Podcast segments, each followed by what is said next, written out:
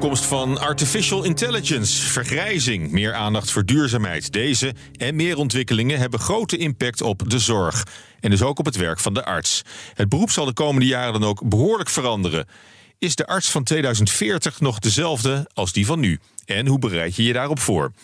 Mijn naam is Paulus Seur en over deze vragen hebben we het in deze aflevering van de Artsenpodcast van de KNMG. De podcast waarin we praten over actuele zaken die het artsenvak raken. Deze keer praat ik met Pim den Boon. Hij is voorzitter van de Geneeskundestudent. Dag Pim, goed dat je er bent. Yes, dankjewel. En René Heeman, voorzitter van de KNMG. Niet de eerste keer in de uitzending. Dankjewel. Goed dat je er bent, eh, René.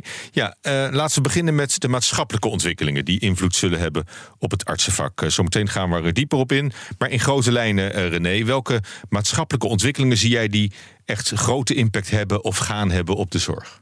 Nou, een aantal van die ontwikkelingen zie je natuurlijk nu al. Nederland wordt diverser um, en individueler.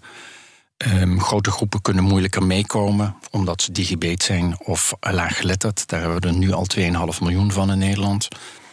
Um, we wonen, gaan langer thuis wonen, we moeten langer thuis wonen. En ook de inkomensongelijkheid wordt groter. Daarnaast is het zo dat we in 2040 van uh, 25% van onze bevolking is 65 plus. De vergrijzing. Hè? De Enorme vergrijzing, ja. Die kant op. En die vergrijzing zie je ook in, uh, in de mantelzorgers. Hè? Die vergrijzen ook, dus je krijgt minder mantelzorg. En wat ik zelf wel een belangrijke is, dat dat betekent dat je meer kwetsbare mensen krijgt en dat je dus ook een complexere, uh, complexere zorgvraag krijgt. Ja. Is het een zorgelijke ontwikkeling in jouw ogen? Wat natuurlijk zorgelijk is, dat het aantal mensen die, in, uh, die het werk doen. En als we deze ontwikkeling op deze manier doorzetten, dan hebben we over in 2040 600.000 mensen meer nodig dan we nu hebben uh, in de zorg ja. als werknemers. En ja, we hebben nu al tekorten, dus die hebben we dan zeker niet. En dus moet je kijken hoe je dat anders kunt gaan oplossen en anders kunt gaan inrichten. Ja. En een ander belangrijk aspect is, de zorg kost natuurlijk heel veel. Zo zien we dat. Het is natuurlijk voor een deel um, um, niet echt kosten. Maar die uitgaven die zorgen wel voor een hmm. druk op de solidariteit. Want het verdringt andere uitgaven als je naar het regerings- of het uh, staatsbudget en, kijkt. En wordt het per se allemaal duurder, denk je, in de toekomst? Nou, duurder. Anders. Het, het wordt anders. Um, we zullen meer extramurale zorg en meer buiten het ziekenhuis zorg krijgen. En, um, dat, en het aantal ziekenhuizen zal nog verder afnemen dan dat het nu is. Daar heeft Pim een aardig uh, artikeltje over geschreven. Dus dat zijn, dat zijn belangrijke aspecten. En dat betekent voor artsen ook dat je, als je nu opgeleid wordt, dan betekent dat niet meer zoals toen ik opgeleid werd, dat als ik in het ziekenhuis werk, dat ik dat de rest van mijn leven doe. Nee, in de toekomst zal het wellicht gaan betekenen dat jij niet zo uh, mm. fulltime meer in een ziekenhuis zult werken. Want uh, Pim, we, we, hebben er zo een, zo'n arts die, die, die nu wordt opgeleid, of een geneeskundestudent. Heb, heb jij nog aanvullingen op de trends die, uh, die René ziet? Nee, ik uh, denk dat René de trends heel goed verwoord heeft. Het, ik, ik, er is een soort ontwikkeling gaande van uh, zorg die zich nu in het ziekenhuis plaatsvindt, die veel meer naar de mensen thuis, denk ik, gaat. En dat is ook een mm. vraag die vanaf de mensen komt. En dat merkte ik tijdens mijn kooschap ook al, dat mensen daar veel meer uh, die vraag op die manier uh, neerlegden. Ja. Dus ik denk dat dat een hele belangrijke ontwikkeling gaat zijn de komende ja. jaren. Wat, wat jij, je, je wil geriater worden, geloof ik? Ja, een geriater of huisarts. In ieder geval iets met uh, veel aandacht Daar, voor de daarmee patiënt. sorteer je eigenlijk al een beetje voor op, uh, op ook deze trend, denk ik. Op, van, van die vergrijzing en, en ja. dat, dat de zorg veel meer naar de mensen toe wordt gebracht ja. dan, uh, dan nu het geval is misschien. En veel meer op het functioneren van de patiënt ook ingaat. Mm. Ik denk dat we heel erg gefocust op zieke, ziekte hebben op dit moment. En dat we ook op die manier opgeleid worden tijdens de opleiding geneeskunde. Mm. En dat we veel meer toegaan naar focus op wat willen mensen nog en wat kunnen mensen nog. En hoe gaan we mensen ook nou ja, zorgen mm. dat ze die functie die ze in hun dagelijks leven hebben nog kunnen uitoefenen. Ja. En dan zijn een huisarts en bijvoorbeeld een geriater daar echt, uh, nou ja, die, die weten daar heel veel van. Ja, misschien wordt het wel menselijker. Ja, dat, dat zou heel mooi zijn. dat is niet voor waar jij je voor inzet, ja, denk ik ook. Of, of dat meen ik te, te bespeuren. Uh, waar ik je nog niet over hoorde, René, was de opkomst van, uh, van artificial intelligence en de hele technologische ontwikkeling, ja. de digitalisering misschien wel van, van, van de zorg. Ja, um, de, de medisch-technologische ontwikkelingen die, die, die nemen ontzettend toe. Er zijn een aantal aspecten. Je zult meer telemedicine krijgen, dat je je huisarts via videobellen zult zien. Daar moet je in je opleiding ingetraind worden. Want dat betekent iets heel anders dan dat je iemand fysiek voor je zit. Nou, we zijn met corona natuurlijk behoorlijk in het diepe gegooid. Precies. En daar, daar zijn ehm, eh, ontwikkelingen, zijn, er zijn oogstraatjes geweest, zoals ze dat noemden, waarbij iemand eh, met oogklachten naar de huisarts ging en dan via een videoconstructie, eh, videoverbinding moet ik zeggen, eh, geholpen werden en daardoor niet naar het ziekenhuis hoefden. Nou, dat soort dingen zal in de toekomst veel meer worden. Maar je moet als arts ook weten wat je dan ziet en wat je voor, hoe, je, hoe je de vragen anders moet stellen. Dat zijn belangrijke aspecten. Dat is telemedicine, maar je hebt ook eh, data's. Hè. We krijgen steeds meer toegang tot eh, de data van wearables. Eh, je horloge-data geef je door. Ehm, en dat betekent dat je die data kunt onderzoeken. En dat betekent dus ook dat je De, daar... kwa- de kwaliteit van je slaap, hè? dat is, Bijvoorbeeld. heel veel mensen nu. Ja, daarom heb ik niet zo'n horloge, want ik vind dat toch wel erg privé, de kwaliteit van mijn slaap.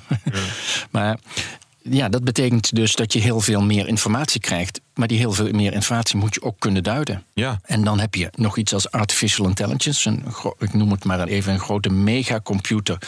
eh of iets in de geest. ehm, ehm, die, ja zelflerend aan de hand van al die data die worden, worden gegenereerd. Precies. En daar komen dan resultanten of, gedag of, of conclusies uit. Of eh, zogenaamde conclusies uit waar jij eh, op gaat varen. En dan moet je als dokter A de ethische kanten daarvan weten. Ben ik niet aan het, eh, ben ik niet aan het profileren? Doe, wordt het allemaal goed gedaan? En je moet weten wat de ethische aspecten zijn, maar ook de juridische aspecten daarin. En ik denk dat, dat ehm, je daar ook mee met je conclusies in rekening mee moet houden. Ja, want Pim, hoe, hoe denk jij dat, dat artificial intelligence het, het artsenvak gaat, gaat veranderen? Nou, Of hele, gro- hele grote mate. Ik, eh, een vriend van me die heeft laatst met eh, dat ChatGTP zitten spelen. En als je dan vraagt Ja, aan eh, om een differentiaaldiagnose van hoofdpijn te geven, dan is die sneller en beter dan dat ik daarnaast kan zitten nadenken. En natuurlijk moet ik dat dan wel controleren en kijken wat ik van zo'n lijstje vind.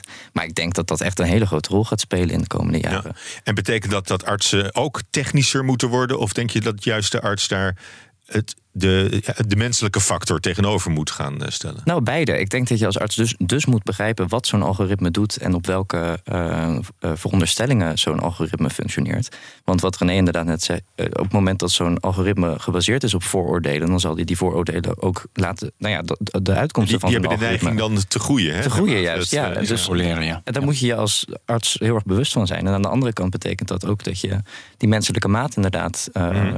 moet zijn. Want mensen willen nog het menselijk contact hebben. Mhm. En ehm, kijk, op het moment dat uit het algoritme komt een diagnose komt rollen, misschien wel een ernstige diagnose komt rollen, dan willen mensen dat niet van de computer horen. Mensen willen dat van, Mhm. die willen iemand om tegenaan te praten, en iemand Ja. die terugpraat en iemand die nou ja, begrip heeft voor de problemen waar mensen tegenaan lopen. En eh, hoe kijk je dan aan tegen mensen die, eh, die, die zelf gaan, gaan, gaan googlen? Of eh, daar hoef je dan niet meer per se voor naar een arts. En Je zal nu al best veel patiënten hebben die, die komen van... ik heb het al helemaal uitgevogeld wat ik heb. Ja, Dit is het. En dat klopt misschien ook best. ja zeker. Ja, mensen zijn er heel het is ook goed wel in. zelfredzaam op een bepaalde manier. Dus mis- misschien Ja. ook wel een, een ontlasting van, van de arts.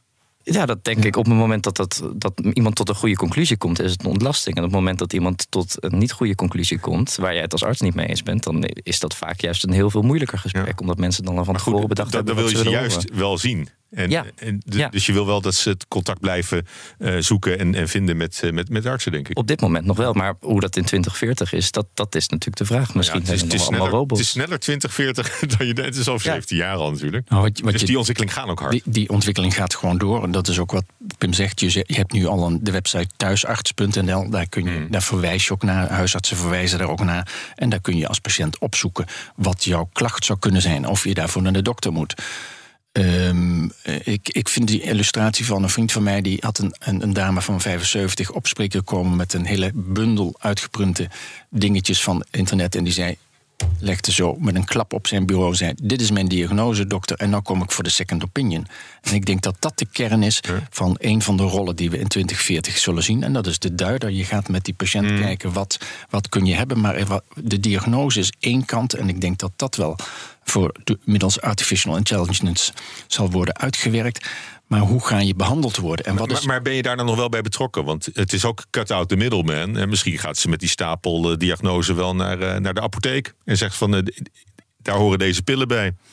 Ja, wat wij zien, we hebben, we hebben natuurlijk daar onderzoek naar gedaan. Wat wij zien in dat onderzoek is dat, dat mensen behoefte hebben aan een dokter, een vertrouwd, een vertrouwd eh, contactpersoon die, waar ze- die kennis en kunde heeft en die Empathisch empathisch, vermogen, ja. empathisch met hen in gesprek gaat en toegespitst op hun situatie gaat kijken: wat heb ik nodig? Welke behand- Hmm. moet ik nu nog wel met chemotherapeutica behandeld worden als ik kanker heb? Of kan ik gewoon beter niks doen en, eh, en heb ik palliatieve zorg? Nou, dat, is, dat, dat soort dingen gebeuren nu ook al en dat zal in de toekomst meer en meer eh, gaan gebeuren. Ja. Een andere term die uit de, uit de KNMG-visie komt, hè, de rollen van de arts in 2040. Want Mhm. dat is het document waar we nu over hebben. Jullie hebben met 300 mensen van binnen en buiten de zorg eh, dat, dat rapport samengesteld. Daar komt de term populatiegericht Mhm. eh, naar voren. Wat, wat, eh, eh, daar speelt ook eh, artificial intelligence een, een rol in. Ja. Maar, maar wat, wat bedoelen jullie met dat populatiegericht? Eh, de, eh, populatiegericht is, ehm, is wat we natuurlijk in coronatijd heel duidelijk gezien hebben. Je kijkt naar wat, waar zijn de infecties en wat doe je dan op een populatie, wat voor interventies pleeg je op een populatiegericht niveau. Ehm, vaccinatie kan dan een interventie zijn. Ehm, en en eh, populatiegericht bedoelen we, ehm, eh, een van de voorbeelden die ik altijd heel mooi vind, is Q-koorts. Er wordt op een gegeven moment door een huisarts in Brabant gesignaleerd dat hij, hij veel meer gevallen krijgt van een, van een vreemde ziekte. En dat hij eh, dan met de, met de GGD-arts ehm, in contact treedt. En die zegt van nou, dat gaan we uitzoeken. En die komt dan samenkomen tot de conclusie dat dat Q-koorts is. En dat er wel wat meer moet gebeuren. En dat dat dus interventies zijn op geitenboerderijen. Ja. Nou, dat is data verzamelen. Die, die plug je uit in een artificial of in een, in een computermodel. En daar krijg je dan de conclusie uit dat die mensen allemaal rond die boerderij wonen. Hoe kan dat en wat is de reden daarvan? Een ander voorbeeld is natuurlijk Tata Steel, dat kennen we allemaal. Tata Steel geeft eh, een heleboel longziekte en andere problematiek in die bevolking die daar rond Tata Steel woont. Ehm, wij denken dat je daar een discussie over moet gaan. En dat geeft ehm, eh, met de data, en dat doet de GGD natuurlijk al, al jaren heel mooi, maar dat, is, dat, kan, dat zal in de toekomst meer en meer eh, vaart krijgen. En duidelijker ook worden hè, door die dataverzameling. Ja, onlangs hadden we ook die kankeratlas van Nederland. Hè? Ja, dat, dat is ook een mooi voorbeeld. van. Ja. Waar je de, precies de kleurtjes ziet en eigenlijk hele specifieke eh, gemeenten of zelfs wijken waar, waar bepaalde ziektes heel, veel, heel veel voorkomen. Ja, zeker. En ik, dit is een soort van. Die populatiegerichte aanpak getuigt van een soort van. tegelijkertijd demedicalisatie en medicalisatie die we zien natuurlijk. Want we worden ons steeds meer bewust van Ja. de invloed die onze omgeving heeft op onze gezondheid. Dat is die medicalisatie. Dat is ook op dat, dat slaapritme wat je meet en die hartslag die je constant kan monitoren. Je bent je constant bewust van eigenlijk je gezondheid en de, de relatie met de omgeving daarvan. En aan de andere kant is zo'n populatiegerichte benadering juist erop gericht om ziekte te voorkomen en te demedicaliseren. Te zorgen dat we minder ziek worden. Door juist die factoren aan te pakken. Ja. En ko- komen er ook meer van die omgevingsfactoren bij? Hè? We, we hebben natuurlijk net die coronapandemie gehad. Misschien andere pandemieën of eh, zoonose. hè? Mhm. Eh, Q-koorts is daar een voorbeeld van.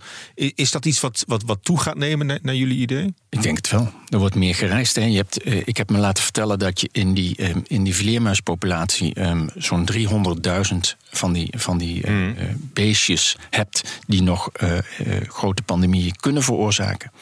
Dus dat zal gebeuren. Ehm, wat je in die atlas, dat vind ik nog wel leuk om er even bij te kijken. Wat je in die atlas ziet, is dat de, sociaal, dat de sociaal-economische gezondheidsverschillen ook in die atlas naar voren komen. In die gezondheidskloof. Hè? Ja, die gezondheidskloof is heel evident dat mensen ehm, in, in achterstandswijken veel meer roken en dus ook veel meer kanker hebben. En ehm, dus zul En je een daar lagere levensverwachting hebben. een lagere En, en levensverwachting. ook een slechtere laatste jaren van, van hun leven over het Ja, algemeen. precies. De kwaliteit van leven in de laatste twintig jaar is gewoon veel slechter. En dat is natuurlijk iets waar, je, waar we al twintig jaar mee bezig zijn. En we zien eigenlijk alleen dat het toeneemt. Dus het is heel, inter- heel interessant. En om daar wat mee te doen. En wat een ander punt wat ik eruit haalde uit die atlas is dat als je nu stopt met roken. Eh, het verbiedt, hè, tweede, mensen, alle mensen geboren na 2009 mogen geen, eh, geen, niet meer, geen tabak meer kopen. Dan zie je de effecten daar pas van over 20 jaar. Het blijft gewoon doorstijgen. 2040. Ja. Nou, dat, is toch een beetje ons... eh, Maar dat betekent dus dat als je interventies doet en doordat je deze data op grote schaal verzamelt, krijg je die effecten pas veel duidelijker. En kun je dus ook het beleid zeer scherp Maar is dat ook een aspect van die populatiegerichte aanpak? Dat je je als arts eh, ja, fanatiek tegen het roken van sigaretten gaat, gaat keren? Of eh, voor gezonde voeding gaat pleiten bij- bij de mensen thuis? Ja, ik, ik vind zeker van wel. Dat is een van de centrale taken van de arts. Om je met je niet alleen maar met het individu tegenover je in de spreekkamer daarover in gesprek te gaan. Maar dat ook op een veel breder niveau proberen aan te pakken. Dat is echt die maatschappelijke rol. die je als arts zou moeten pakken. En die je ook ziet de afgelopen tijd, eh, als je ziet hoe vaak de artsen in het publieke debat treden, dan denk ik dat we die ook heel erg aan het pakken zijn met z'n allen. En dat Mhm. is heel erg goed. Een beetje dat activisme, dat, dat zie je al wel een beetje, een beetje opkomen. Ah, het sarf- sarfatisme. Ja, mooi hoor. Sarfati had dat natuurlijk ook. En die heeft natuurlijk ook niet voor niks broodfabrieken in Amsterdam neergezet en sanitatie eh, voor verzorgd. Ja. Dus, en dat gaat zich allemaal buiten de spreekkamer eh, afspelen. Ja. Ja, zeker. Maar in het, eh, in het publieke eh, debat. Dus eh, ook over, over lifestyle, daar ga je echt ook, Ja. ook over, ehm, over le- lesgeven misschien wel? Of ja, waar, waar, Ja, wellicht. waar, waar ga je allemaal naartoe? Hoe moet ik dat voor me zien? Nou ja, ik denk dat er een.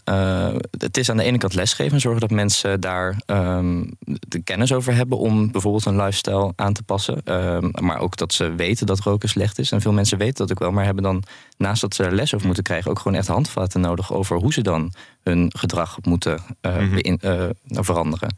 Ehm, en dat zijn ook bijvoorbeeld discussies over eh, dat eh, de fastfoodzaak, wat misschien niet in de buurt van een school moet staan. En dat je daar als arts ook over moet uitspreken. Ja. Maar goed, maar dan hebben we het over preventie. Ja, preventie. Nog één voorbeeldje. In, in, in Finland zijn ze al een hele tijd bezig met dit soort programma's. En ze zien nu, ik sprak een collega voor de kerst van mij uit Finland. En die zei: We zien nu dat de jongeren in Finland minder roken, minder drinken en gezonder leven. En daar zijn ze dus al 15 tot 20 jaar mee bezig. Dus het zijn lang, lange termijn ontwikkelingen en het is consequent beleid. En wat Pim heel mooi zegt is, je moet per, per persoon kijken wat is de interventie. Iemand zit in een omgeving. Ik kan tegen jou zeggen, je moet ehm, gezonder eten. Maar als je thuis maaltijden niet zelf maakt en iemand kookt dat voor jou, dan heb je daar veel, moet je die discussie aan met het gezin of met die, met die situatie waar je woont. En dat betekent dat je feitelijk dit gezin en die omgeving moet beïnvloeden. Mhm. En is, is, is Finland voor jullie een, een, een voorbeeld? Of hebben jullie sowieso naar, naar het buitenland gekeken? eh, om, ook om te zien hoe, ehm, hoe de medische stand zich daar eh, ontwikkelt? Ja, wij, wij, vanuit de KMG hebben we regelmatig contact met buitenlandse, buitenlandse doktersorganisaties. Europees niveau en ook, ook op, op mondiaal niveau. En met een van de voorbeeldlanden vind ik Finland of IJsland zie je dat ook heel sterk. Alcoholinterventies in, in de jeugd. En wat ik van Finland heel sterk vind, omdat ze in 2006 bepleit hebben dat health in all policies gebruikt zou worden op Europese schaal. Dat is niet geïmplementeerd, maar in Finland wel. En health in all policies betekent feitelijk dat elk beleid wat de overheid maakt, of je nou landelijke overheid hebt of, of een lagere overheid, daar moet bekeken worden wat de impact van die maatregel is op de gezondheid van de burger. Als voorbeeld wil ik noemen. ehm, er is in het regeerakkoord van deze regering, daar stond dat eh, de, de AOW niet geïndexeerd zou worden in het eerste jaar. Dat is er in de, tweede kamer uit, of in de Eerste Kamer uitgehaald. Maar als je dat doet met mensen, er zijn zo'n anderhalf miljoen mensen in Nederland die alleen AOW hebben, dan betekent dat dat die geen onvoldoende middelen hebben om te leven. En die gaan dus ongezonder leven en die worden zieker. En die zorgkosten krijgen we dan weer. Terwijl als je dat niet, dan, dan wat je bespaart aan de ene kant en je geeft het aan de andere kant weer uit. Dus als je dat goed bekijkt en die maatregel goed doorrekent, dan moet je afvragen of dat de geschikte maatregel is.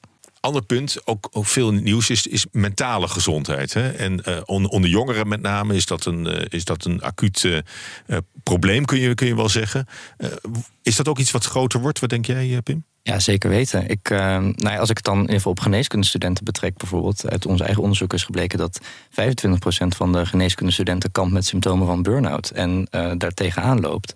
En 25% een slechte werk-privébalans ervaart. En dat zijn gewoon hele hoge getallen. En dat is heel vergelijkbaar met wat we in de rest van, de, de rest van Nederland zien bij jongeren.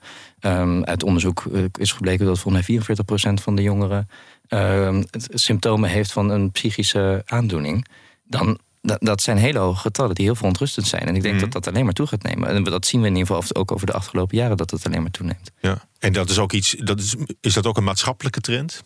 Ja, dat denk ik wel. Ja, Ja. Zeker. Je, zie- je ziet het overigens ook in andere Europese landen, bij medische studenten. Ja. En bij andere studenten ook. Ja. Een hogere werkdruk, een toenemende eh, prestatiedrang. Maar goed, dat, dat vraagt ook meer. eh, een, een, een veelzijdiger arts eh, misschien ook voor de. Ja, daar, daar moet je als arts mee om kunnen gaan. En dan moet je ook bij je collega's op kunnen letten. En dan moet je ook van jezelf weten welk. En wij moeten eigenlijk van onszelf kunnen zeggen welke factoren daaraan bijdragen en hoe we die kunnen aanpakken. En wat je als individu nodig hebt om daar niet eh, nou ja, aan onderdoor te gaan aan dat werk. Want werk moet leuk zijn en niet eh, hetgene zijn wat je ziek maakt. Ja. Het is heel belangrijk om op je eigen gezondheid te letten. En, en het is ook een maatschappelijk probleem. Hè? Dus ik denk dat we ook moeten kijken naar hoe richten wij onze maatschappij in en hoe willen we daar in de Mhm. toekomst mee omgaan. Want als we het over toekomstgericht eh, dokter hebben en de arts van de toekomst, dan is juist ook dat duurzame, duurzame inzetbaarheid van zorgpersoneel, niet alleen artsen, maar ook veel breder dan dat, verpleegkundigen en ander zorgpersoneel. Dat is nou ja, misschien wel even belangrijk als de andere dingen waar we het net over hadden. Ja, nou ja maar, maar ik denk ook dat, eh, dat jonge artsen tegenwoordig misschien het vak ook wel iets anders benaderen dan hun, eh, dan hun voorgangers of andere generaties. We, hebben- we hebben nu eh, twee, twee generaties aan tafel. Hè? Eh, dus j- j- jij begint nog, eh, René, je bent al gevorderd. Ik ben, aan het ik ben aan de uitgang. ik wil het zo niet en ik geloof het ook niet, om eerlijk te zijn, dat je al aan de uitgang staat. Maar ehm, is, is daar een belangrijk verschil, denk je? Ja, dat denk ik zeker. Dat merken we ook. Vroeger was je 24-7 arts, volgens mij. Is Nou, dat ik denk, dat, ik Of- denk of- dat je nog steeds 24-7 arts bent. Maar ik denk dat je voor je mentale en je eigen gezondheid heel duidelijk een scheiding moet maken tussen werk en privé. En wat Had je dat altijd goed eh, voor elkaar? Ja, dat zou je aan mijn vrouw moeten vragen. ik denk dat ze zegt nee. en, en zeker toen ik in Afrika werkte. Daar was ik 24-7 in dienst. Als ik, eh, ik werd gewoon gebeld of er werd iemand klopte aan de deur en ik moest komen. Ehm, ik was ook de enige arts, dus die situatie is anders. Maar dat is natuurlijk wel een beetje vergelijkbaar. Je, je moet, je, je moet eh, als ik rust wilde hebben in Afrika, dan moest ik echt eh, naar, een, naar een vakantieresort of de, de wildparken in. Om te zorgen dat ik niet, niet meer geroepen werd. Mhm. En ehm, dat is enerzijds is dat, is dat dan de situatie, anderzijds is het ook een mentale druk. Het idee dat je altijd geroepen kunt worden, dan slaap je anders, als voorbeeld. Ja. En ik denk dat werk-privé gewoon gescheiden moet kunnen worden. En dat mensen, eh, en daar is ook een behoefte aan, ook omdat de partner ander werk doet Ja. en een andere druk ervaart. Ja, en, maar hoe eh, is dat iets waar jullie heel bewust ook op, eh, op, op trainen en op letten en, en naar kijken als eh, studenten geneeskunde? Ja, zeker. Tijdens de kooschappen komen we natuurlijk heel erg in aanraking met verschillende artsen. omdat we overal in de keuken kunnen meekijken op verschillende afdelingen. En ik hoor heel vaak van vrienden die dan nou ja, zich vol verbazing uitspreken over artsen in het ziekenhuis. Die daar de hele dag zijn, dag in dag uit, diensten draaien. En die ook dan op, tijdens overdrachten vertellen dat ze hun kinderen eigenlijk nooit zien. Ehm, en dan, dat, dat roept bij mensen van mijn generatie heel erg grote reactie op van nee, dat wil ik helemaal niet. En zo wil ik helemaal niet laten werken. Dus ik denk dat je daar wel een groot verschil ziet. En misschien dat die mensen, die artsen die dat nu op die manier werken, dat die dat vroeger ook wel zeiden en daar alsnog ingerold zijn. Dus ik weet niet, nou ja, dat, ik- kan natuurlijk niet zeggen hoe ik over twintig jaar aan het werk ben. Maar ik, zie wel heel duidelijk dat daar een heel bewuste eh, keuze is om dat niet te willen doen. Mhm. Ja, nou, dat lijkt me heel verstandig. Ik denk dat die keuze vroeger veel minder impliciet expliciet was. En ik denk dat het heel goed is om die expliciet neer te zetten. En ik denk dat we daarin een cultuurverandering krijgen. Met name ook in ziekenhuizen. Bij huisartspraktijken is dat wat, wat, al wat veranderd. En ik denk dat we die door moeten zetten. Ja. En, maar is dat ook een, een, eh, een invulling van het vak die, die past bij de, bij de arts van 2040? Ja, de- arts van 2040 moet duurzaam inzetbaar zijn. En als de arts van 2040 eh, uitvalt door burn-out of doordat hij het werk gewoon niet meer leuk vindt, omdat hij inderdaad dus niet meer thuiskomt, dan is dat, dan is dat niet een goede arts in twe- eh, 2040. Dus daar moeten we ons voor inzetten. Oké. Een, een, ander, ehm, een ander criterium is misschien de, eh, de diversiteit hè, van, van, van de artspopulatie. Ook als je kijkt naar wa- wat jij al aangaf aan het begin van het gesprek, eh, René. Dat, we- dat we steeds een, een grotere culturele diversiteit hebben in, in de samenleving. En dat die waarschijnlijk alleen maar toeneemt. Ja. En je zou eigenlijk willen dat dat ook eh, is, wordt weerspiegeld in de artsenpopulatie. Nou, dat is één aspect. hè. Je wilt het weerspiegeld hebben in de artsenpopulatie. Dat gebeurt ook langzamerhand. ehm, maar nog maar mondjesmaat. Hoe is dat in de collegebank, Pim? Dat wisselt per faculteit, maar dat is mondjesmaat inderdaad. En je ziet ook dat eh geneeskundestudenten eh, van Nederlandse afkomst bijvoorbeeld grotere kans hebben om eh, in die collegebank terecht te komen. Het is belangrijk om dat te ondersteunen. Ehm, daar, eh, dat is een van de dingen die we bespreken ook met de universiteiten en de, en de opleidingsdirecteuren. Dat je een, een betere afspiegeling van de maatschappij krijgt in het artsenvak. Ehm, en wat natuurlijk belangrijk is in de ontwikkeling, als je, voor, als je dat hebben we natuurlijk allemaal gezien, eh, mensen die eh, terminaal zijn in Nederlandse ziekenhuizen, die dan naar Turkije verplaatst worden, omdat ze daar de zorg krijgen die past bij hun geloof. En deze mensen wonen en zijn hier geboren, dus die zouden hier die zorg ook moeten kunnen krijgen. Ja. Dus ik denk dat dat ook iets betekent voor de manier waarop wij naar zorg kijken. Ja. Maar goed, ook als je dat op, op, die, op die moderne manier gaat doen, dus, dus veel meer uh, populatiegericht en, en, en, en, naar de mensen toe, dan is, is dat toch een. Uh, ja, je moet wel uitkijken dat bepaalde groepen niet tussen wel een schip gaan vallen. Daarom is het belangrijk om, voor die, om die diversiteit en die, en die ontwikkeling te zien en daarmee bewust mee te zijn. Als wij kijken naar onze palliatieve zorg, wij zijn heel in Nederland, als ik dat vergelijk met andere hmm. Europese landen, heel duidelijk van nou, we kunnen u echt niet meer helpen. Dat spreken we ook duidelijk uit in een goed gesprek. Um, en wij proberen dan al het, al, de, al het lijden te verzachten. Maar er zijn ja, andere mensen met een ander geloof die daar anders over kunnen denken of anders in kunnen zitten. Daar moet je voor openstaan en daar moet je mee kunnen omgaan. En dat is nog niet altijd in onze cultuur nog niet altijd heel makkelijk. Nee. Nee, het wordt, het wordt er niet eh, eenvoudiger op, wel veelzijdiger, denk ik, uh, jullie beroep. Dus dat, dat is misschien iets om uh, uitdagend. Is misschien iets om, om naar uit te kijken ook. Een uh, laatste grote trend die ik wil bespreken, Pim, dat is de, de klimaatverandering en de verduurzaming. Hè. Dat is toch, toch wel, ook, ook buiten jullie vak is dat natuurlijk een hele dominante ontwikkeling. Hè. De zorg en artsen zullen zich daar ook toe moeten, moeten verhouden. Hoe, hoe zie jij dat concreet voor de, voor de beroepsgroep? Het, het, het duurzamer werken? Dat is eigenlijk een tweeledige uit, eh, uitdaging, denk ik. Aan de ene kant is er natuurlijk het effect uh, van uh, klimaatverandering op gezondheid, waar wij als artsen ons van bewust moeten zijn. Dat door de opwarming van de aarde, bijvoorbeeld waar we het ook eerder over hadden, uh, bepaalde zoonoses vaker in Nederland voor zullen komen. Omdat die vectoren, die muggen, die vliegen, opeens hiervoor gaan komen. En dat vroeger helemaal niet. Die kwamen vroeger alleen maar voor in Egypte, om mm. het zo maar te zeggen.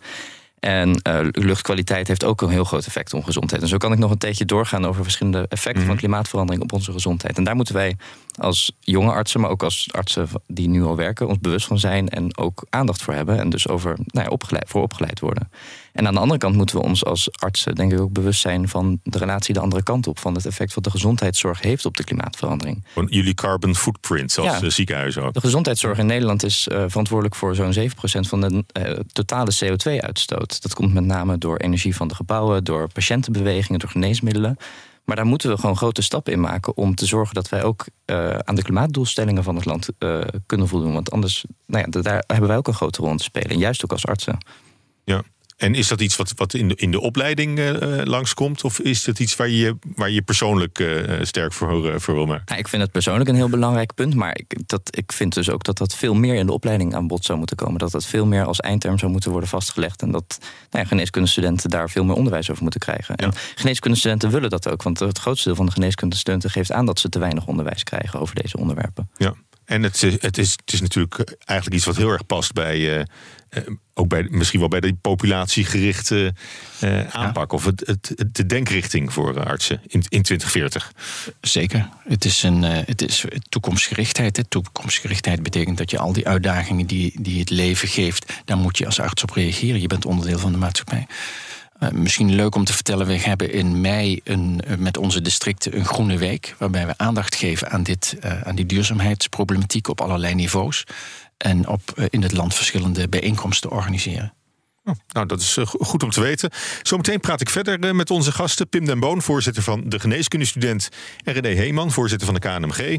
Eerst gaan we naar onze tuchtrechter, Nicolien Verkleij. Fijn dat je er bent, eh, Nicolien. Weer in de studio deze keer. Ja, dankjewel, uh. Normaal gesproken behandel je een, een tuchtklacht voor ons. Maar omdat we vandaag in de toekomst kijken, is dat wat lastig. Want die, die zaken hebben zich nog niet uh, voorgedaan natuurlijk. Nee. Die liggen in, in de toekomst.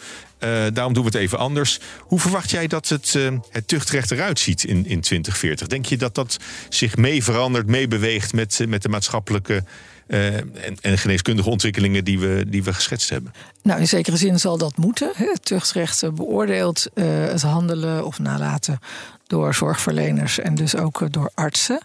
En ja, zeker met de technologische ontwikkelingen, ja, daar zullen we ook rekening mee moeten houden in het tuchtrecht. Mijn professionele droom is natuurlijk dat het tuchtrecht nooit meer nodig zou zijn, maar ik denk dat dat toch een illusie is.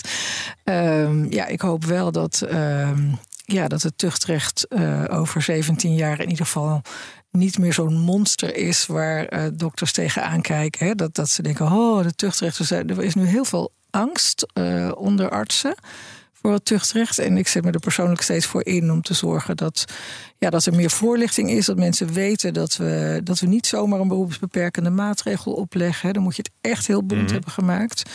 Uh, ik hoop dat uh, al mijn uh, collega-tuchtrechters in de zittingszaal iedereen met empathie behandelen. Hè, omdat het, we weten ook dat het voor de zorgverleners een zware gang is naar tuchtcollege. Um, waar we ook wel mee bezig zijn, is met het verjongen van de van de tuchtrechters, zeg maar. Mm. We nemen toch wat meer jongere mensen aan. Uh, is ook belangrijk, denk ik, aan de ene kant voor draagvlak, aan de andere kant voor al die ontwikkelingen die nu gaande zijn, zeker met die technologische uh, dingen. Uh, ja, dat je ook mensen moet hebben die daar gewoon echt bij betrokken zijn. Ja. En het is ook heel leuk eigenlijk. We hebben natuurlijk best wel veel sollicitatiegesprekken met beroepsgenoten. Uh, het zijn altijd fantastische gesprekken, want het zijn zulke gemotiveerde mensen mhm. die al heel veel hebben gedaan op allerlei vlakken, bestuurlijk, maar ook in, echt in de ontwikkeling van hun vak en de kwaliteiten van hun vak. Ja. Uh, dus we hopen dat dat ook weer een groter draagvlak geeft. Om, en zie je een verschil met de, met de jonge mensen die, die zich nu aanmelden om, om misschien tuchtrechter te worden en, en de oude garde? Ja, niet eigenlijk in bevlogenheid en betrokkenheid. Dat, is, dat is bij iedereen in even grote mate aanwezig. Maar goed, het geldt natuurlijk eigenlijk in heel veel beroepen dat, uh, dat het ook goed is om mensen te hebben die, die langere tijd mee kunnen, zeg maar. Er zijn juist eigenlijk veel mensen die een beetje zo tegen het einde van hun carrière dan bij ons solliciteren. Um, en uh, we willen toch wel dat iemand minstens een hele termijn van zes jaar mee kan draaien. Uh, maar liever nog eigenlijk twee termijnen, omdat ze dan goed thuis raken. Mm. Sorry, in het tuchtrecht. En um, ja, ook, ook gewoon langer al die ontwikkelingen die spelen in de zorg ook meemaken en daar goed uh, over kunnen meepraten. Ja. En heb je het idee als de Ehm, als de zorg uh, verandert. Hè, we hebben het over die populatiegerichte aanpak, veel meer over preventie, veel meer uh, naar de mensen toe, veel minder uh, ziekenhuis georiënteerd. Ehm, ik kan me voorstellen dat als, als de manier van, van behandelen en, en zorgverlenen verandert, dat het dan ook eh, diffuser wordt in de zin, en minder zwart-wit misschien wel.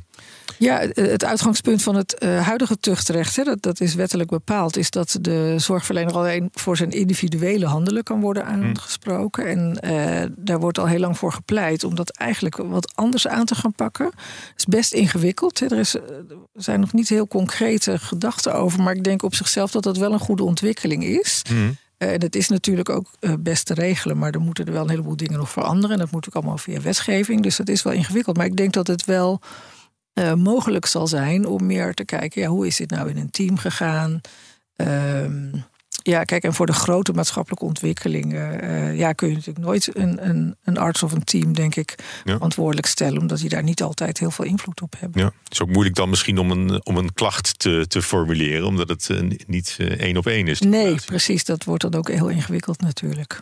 Ja, maar goed, het, is, uh, het wordt, uh, wordt ook wat, uh, wat maatschappelijker misschien wel, het tuchtrecht. Of nou, dat, dat wat, is wat, vriendelijker of wat. Ja, dat willen we natuurlijk ook wel. Hè. Dat het, dat het, ja, het lastige is dat er maar heel weinig klachten eigenlijk worden ingediend. Als je naar de totale aantallen kijkt. Sinds we in 2019 een aantal zeg maar beperkende maatregelen hebben gekregen, zoals een griffierecht van 50 euro.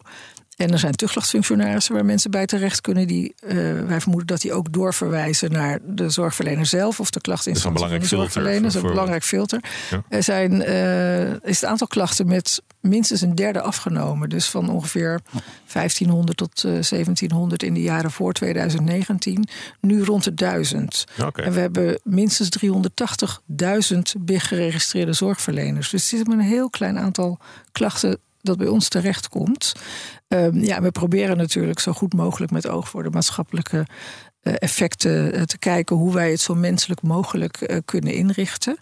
maar ja, ja soms. Um, is het toch nodig om bijvoorbeeld een beroepsbeperkende ja. maatregel op te leggen. Maar dan zijn er ook wel heel ernstige dingen gebeurd. Ja. Maar helemaal overbodig zal het wel niet, uh, niet worden. Ik vermoed van niet. 2040. Nee, ik vermoed van niet. Nou, dankjewel. Ik hoop dat we je ook uh, nog, nog, vaak uh, zullen horen. tot zover tuchtrechter Nicolien Verkleij. Goed dat je er was. ik praat verder met mijn gasten. Pim den Boon, voorzitter van de geneeskundestudent. En René Heeman, voorzitter van de KNMG. René, je hebt meegeluisterd naar, naar Nicolien. heb je ook de verwachting dat het tuchtrecht zich die kant op ontwikkelt? Ja, wij, wij, pleiten erg voor uh, die beweging uh, die Nicolien uh, net schetste. Wij denken dat het tuchtrecht heel erg kan helpen om de kwaliteit van de zorg te verbeteren. Daar is het feitelijk ook voor ingesteld. En er zijn in de loop van de jaren, we hebben in december toevallig een feestje gevierd omdat tuchtrecht in deze vorm 25 jaar bestaat. En ehm, daar hebben we ook uitgesproken dat we het belangrijk vinden dat dat, dat, dat tuchtrecht blijft bestaan. Maar dat ook gekeken wordt in de toekomst van um, individuele klachten en mensen die genoegdoening willen hebben over wat iets is misgegaan, hmm. dat dat eigenlijk in een ander kanaal hoort. En dat je het hier duidelijk richt op de verbetering van de zorg en wat kun je als arts leren van de hmm. dingen die missen en die fout zijn gegaan. Ja, want dat andere deel, uh, we hebben ook te maken met een polarisatie in de samenleving. Mhm. Een enorme uh, conflictzucht, lijkt het wel, van, uh, van, van particuliere cliënten. Ja, maar dat zie je dus precies, dat, dat, dat, dat constateer je ook. Hè. Mensen zijn veel vlugger in, in agressieve bewoordingen. Agressie bij, in de zorg zien we ook. Hè. Dat hebben natuurlijk heb ik vorige week nog een, een, een, ons rapport uitgedeeld aan de minister. Is ook in de Tweede Kamer geweest. Ehm, maar dat zie je ook bij tuchtrecht. Maar dat zie je dus nu niet meer terug in de cijfers. Je ziet dat er minder tuchtrechtzaken zijn. Maar we moeten, we moeten, je zou echt goed moeten kijken hoe de toegang is. En hoe je die slag kunt maken naar de verbetering van de kwaliteit van zorg. En dat doen we deels al, maar ik denk dat dat nog beter kan. Ja. Pim, heb jij daar een, eh, een idee over? Ja, ik uh, vind het terugrecht altijd heel erg interessant. We krijgen wel wat les ook uh, tijdens de opleiding over het terugrecht. Dus dat is sowieso uh, waarschijnlijk leuk om te horen, Nicolien. Ik ben wat dat betreft nog redelijk nieuw in dat onderwerp. Maar de, de ontwikkelingen die je schetst klinken echt heel erg passend bij waar we het net over hadden. En wat ik wel inderdaad wel eens gezien heb in de praktijk... is dat er best wel inderdaad wat angst is voor zo'n tuchtrecht. En ik denk dat wat je zegt... dat dat dat die angst wat kan worden weggenomen voor zorgprofessionals. Ik denk dat dat heel, een hele mooie ontwikkeling zou, uh, zou zijn. En ik denk dat wat dat betreft onderwijs over het tuchtrecht uh, daar ook heel erg bij kan helpen. Voor ons. We zijn allemaal bereid om eh, te komen en iets te vertellen. Dus nodig ons vooral uit. Zeg, als, als we nou even, even terugkijken, hè, we, we komen langzaam tot, tot een afronding van, van dit gesprek. We hebben het over de, de populatiegerichte aanpak gehad. We mhm. hebben het over uh, grote maatschappelijke trends uh, gehad. De, de, de vergrijzing, de hele demografische ontwikkeling. 25 procent. Uh, 65 plus straks in, in 2040. Allemaal eigenlijk omgevingsfactoren die ook een enorme invloed gaan hebben op het werk van, van artsen.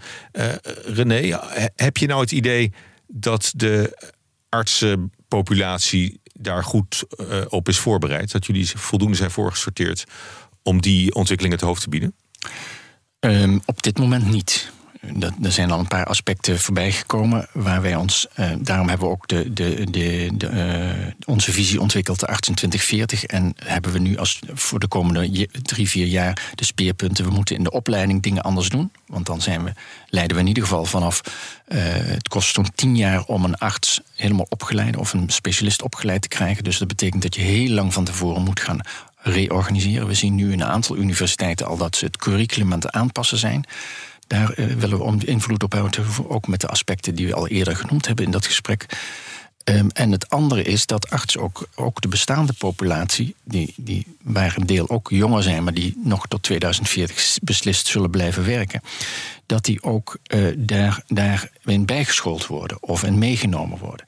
En een ander belangrijk aspect wat wij daarin vinden is um, uh, samenwerken. Je zult meer en meer gaan samenwerken Ehm, eh, met andere zorgprofessionals, met uh, mantelzorgers en uh, ook mensen uit het sociaal domein. En dat betekent dat je ook als de arts meer buiten die spreekkamer zult zijn en bereid moet zijn om die gesprekken aan te gaan. Ja. Dat moet in je competenties gaan komen. Ja. Nou goed, en artificial intelligence hebben we het over gehad, hè? die technologische ontwikkeling. Mo moeten artsen, ja, die, die vraag heb ik eerder gesteld, maar word je technischer als arts of juist menselijker? Ik denk menselijke. Ik denk dat de belangrijke core competenties zie ik in de rol duider, waarbij je met name dat empathische, als een coach naast die patiënt zit en helpt om die patiënt zijn besluiten te nemen.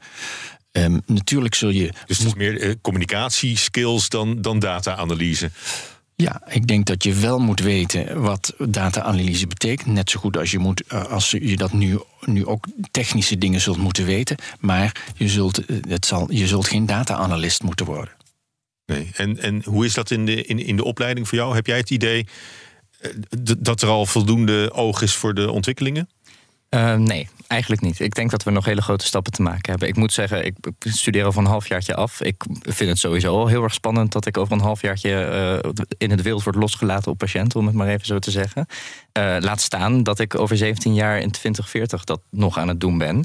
Ehm, en ik denk dat er hele grote stappen te maken zijn uh, in de opleiding, waarbij er veel te veel focus op dit moment is op de ziekenhuizen. En we juist ook heel veel competenties buiten het ziekenhuis moeten leren. En juist dat samenwerken, waar René het ook over had, dat zou wat mij betreft veel meer naar voren mogen komen in de verschillende curricula.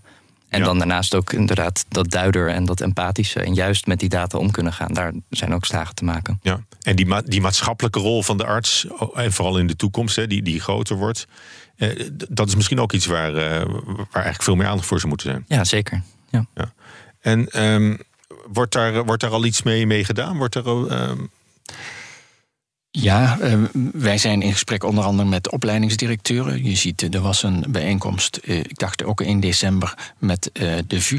En ik heb daarvoor in september in Groningen hetzelfde verhaal verteld. Je ziet dat, die, dat die, die opleidingen bezig zijn. Alle opleidingen zijn wel bezig met het curriculum. En de een loopt dat meer voor dan de ander.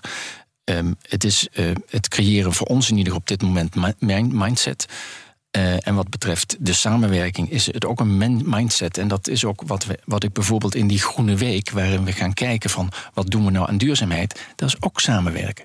Kijken wat je doet en kijken wat anderen doen. En in zo'n keten tot de conclusie komen dat je dingen anders zou moeten doen. Um, en dat is denk ik wat je in de toekomst meer zult hebben. En dat gaat niet alleen over medische dingen, maar dat is ook over maatschappelijke dingen. Ik ga, ik ga het afronden. Hebben jullie nog een laatste tip misschien voor uh, geneeskundestudenten of artsen in opleiding, jonge artsen, hoe die uh, zich klaar moeten maken voor, uh, voor de toekomst, voor 2040? Ja, ik zou zeggen, kijk zoveel mogelijk breed rond en zoek wat je leuk vindt. En zoek daar dan die maatschappelijke rol in. En kijk wat verder dan de muren van het ziekenhuis. Dat is bijna het gras voor mijn voeten. Ik zou eraan toevoegen: zorg nou dat je leuk werk hebt en zorg dat je daar happy in bent. En als dat over tien jaar betekent dat je iets heel anders gaat doen, doe dat dan ook. Nou, dat is een mooie, mooie afsluiter. René, dankjewel uh, daarvoor. Uh, René Heeman, voorzitter van de KNMG. En uh, Pim den Boon, voorzitter van de Geneeskundestudent. Dank voor jullie komst naar de studio. Dit was de artsenpodcast van de KNMG. Mijn naam is Paula Seur. Dank voor het luisteren. En wil je geen aflevering missen? Abonneer je dan op deze podcast. Graag tot de volgende aflevering.